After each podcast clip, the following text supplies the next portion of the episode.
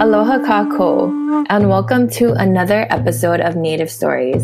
Ova o nene loko wino no papule wahumea no ho'auma mo ili.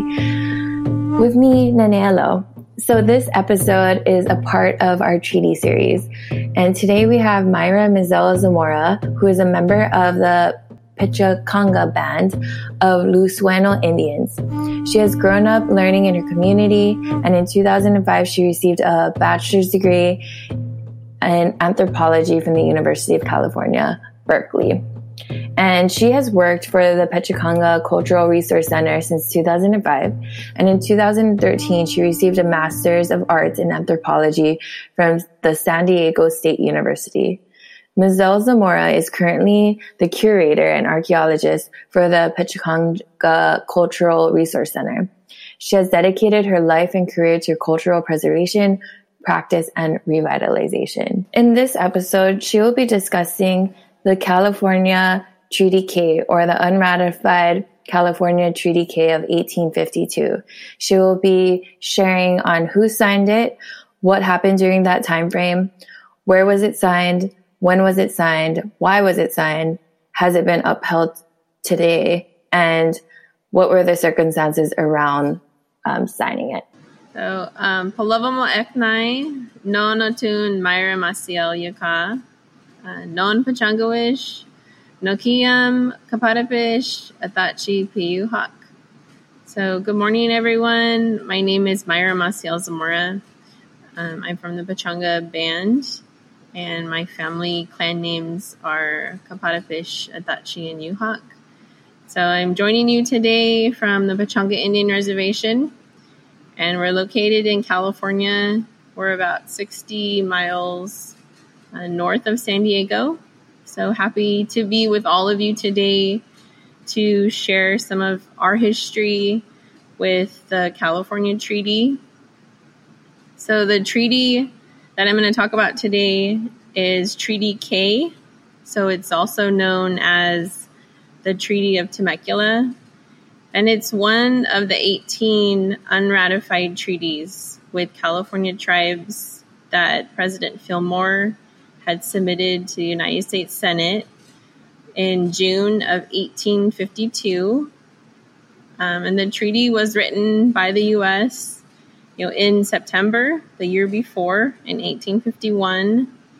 And the commissioner Wozencraft signed the Treaty of Temecula. He was one of the three commissioners that was appointed under the California Land Claims Act by the president at the time.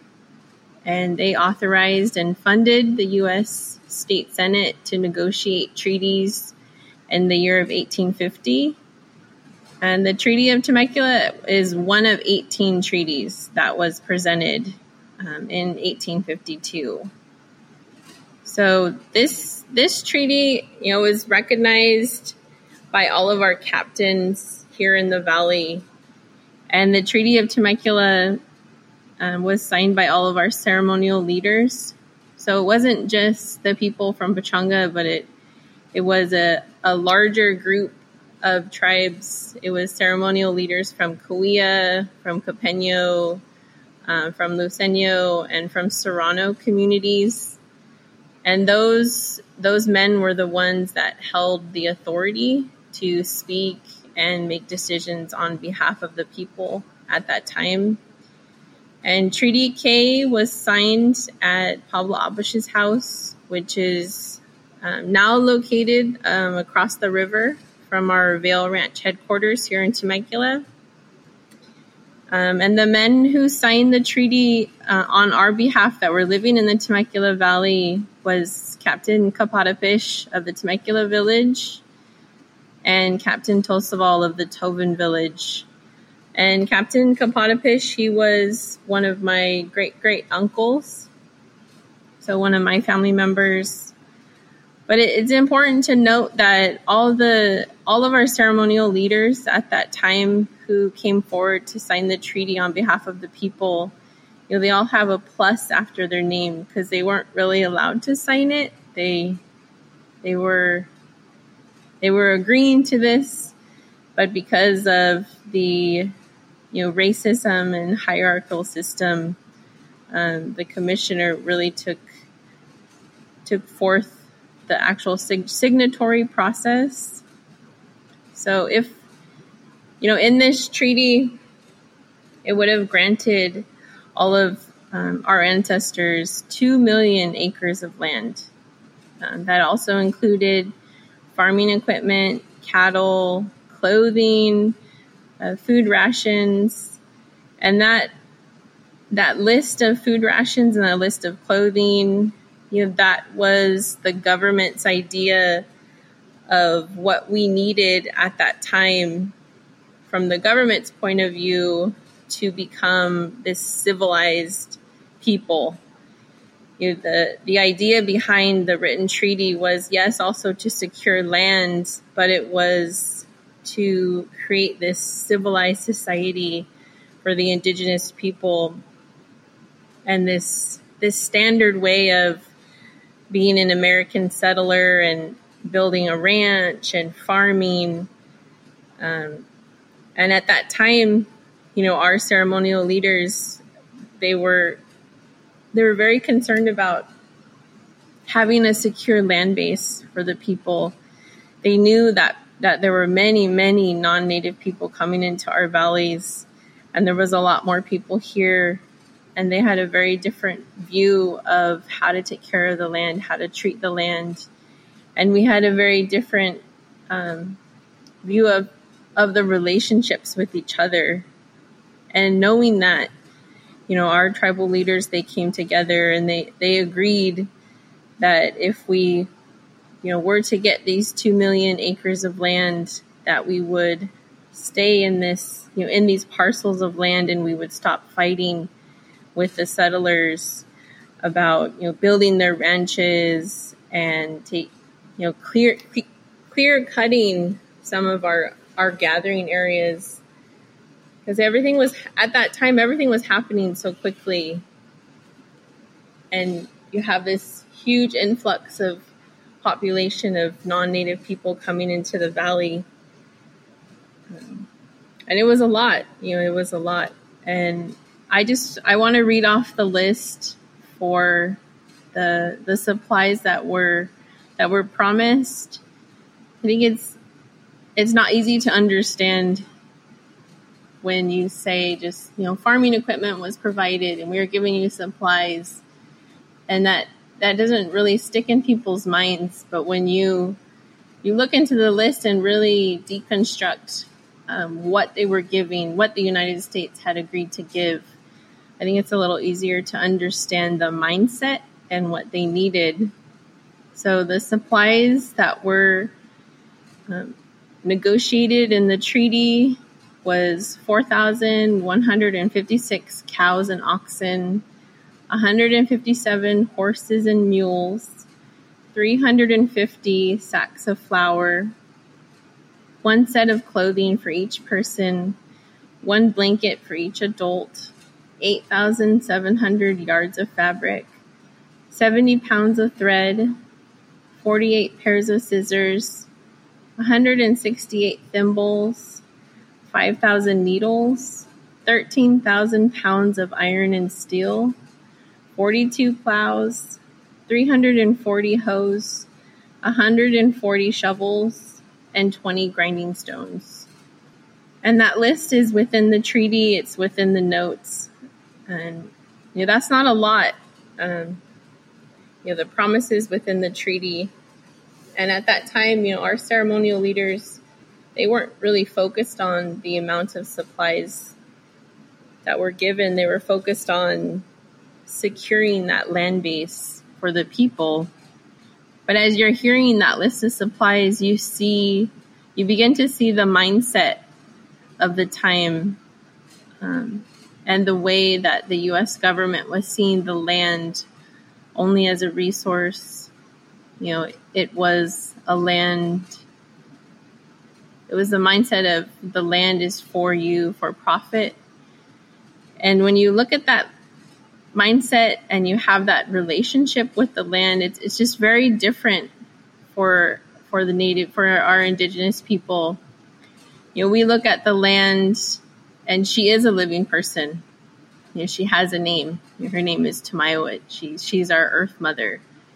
Um, you know, she's the one who created the earth for the people and for all the animals and plants and the rocks and rivers and everything that we have around us today. And she's alive. You know, it's a living being. And you treat her just like you treat any person. And the the failures of that to see the land that the land is alive and the, the failures in the government's understanding at that time that the land was was birthed and that you know we know that our creation took place here in Temecula. We know that we don't have stories of migration. Um, we know we're the original people that were here. So it, knowing that and knowing the relationship that we have with the land and then seeing how the US government has a very different relationship with the land. Um, I feel like at that time in the 1850s, that was the biggest uh, language barrier because it's a different understanding of the translation of the word land and what that means for somebody who's non-native and then for someone who is who is native and who is from this land and you say land and you think of our mother, you think of Tamayo, you think of the earth, um, you think of the relationships and those cycles that she gave us. And then in turn, you think of your, your human responsibility for care. And during this time, that, that dramatic difference in the colonial mindset of what the land means for the U.S. government, the non-native people, and what land means for native people, um, I feel was the biggest um, obstacle at that time. And it was only about you know physical resources and physical land, because um, as a pe- as a Pechanga person, and we're you know living here in the Temecula Valley, you know I'm very grateful to be living on the land that we were created from you know, we have this long history of, of creation here that goes back to the beginning of time. And those connections can be very difficult for the US government to understand because unfortunately they don't share that connection. I think in modern times now there's more of an acknowledgement for it, but in the 1850s, you have to really think about the mindset and what and how the US government and the treatment that Native people were receiving from the U.S. government. You know, it was a a mindset that you know we're wards of the government and we have to be taken care of and like a child. Um, we weren't treated as equals. You know, we weren't treated um, fairly. We weren't on that same level as our own governmental system that we had for you know thousands of years because the U.S. governmental system, you know, was hierarchically, you know, higher, and you know, when you put that human element into the treaty and the reasons why it was never signed, I think it's easier to understand because after the treaty was signed and all of our ceremonial leaders agreed, uh, you know, federal authorities and the and the government, you know, they they deliberately um, hid the treaty. They failed to inform all of our ancestors that it was never signed, that the U.S. Senate had not only not signed it, but they rejected the treaty. And they ordered it to be held in this secrecy for over 50 years. So I always think about our ancestors and how they felt um, knowing that they were signing in good faith and agreeing to a secure land base for the people, and then never, never hearing a follow up from the U.S. government that you know this was a valid, um, that this agreement was in place and that everything was going to be okay. Instead, it was the U.S. you know state senate um, ordering it for to be held in secret and our ancestors, you know, they, they believed in the U.S. government at the time. They believed that they would keep their promise once a treaty was signed, but this did not happen. Um, you know, and as a result, at at that time, our ancestors they were left vulnerable to abuse. They were left to be subject to this, you know, huge wave of encroachment by white settlers and the various lawmakers throughout the region that were you know coming in, coming into the valley in what seemed like a land grab. Um, but when so many people come into your home at one time and all of those people have a very different mindset of how they use the land we're just very different from one another. You know it creates this um, hostile and creates turmoil within the relationships with each other. and then, see, and once the treaty was signed, you know, in good faith by by our federal leaders, um, you know, that was held in secrecy for 50 years. And then after that 50 years, the Treaty of Temecula did become available, um, but it wasn't in the actual public domain until 1905. So you have this period of, you know, between the 1850s and the turn of the century. 50 years is a long time to keep something in secret and to be fighting over land and loss of land. And during this period, you know, hundreds of Native people um, lost their lives hundreds of, of lands were lost. You know, we ourselves here at Pechanga, we were subject to an eviction during this time.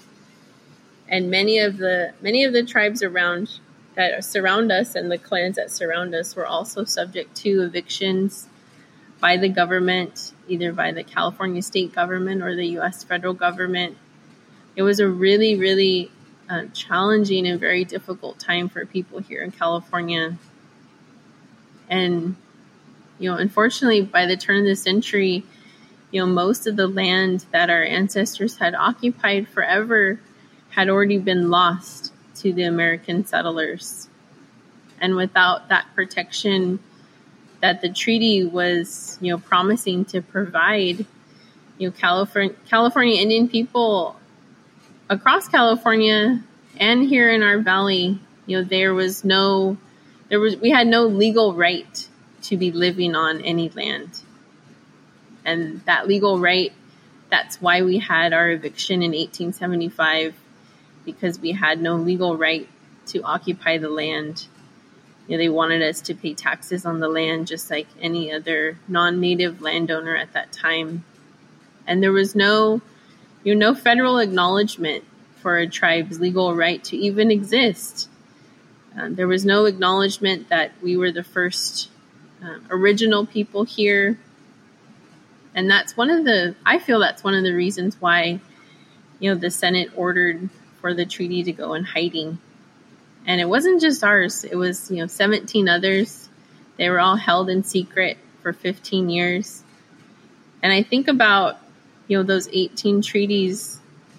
And what comes to my mind is the people and the people's families and the ones that are living today and how the those relationships with the government how the trust and the mistrust has trickled down into so much trauma with Californian people and how the start of 1850 and now current times the history in California for native people you know, it's very somber. It's it, for me, it's very in a survival mode of history.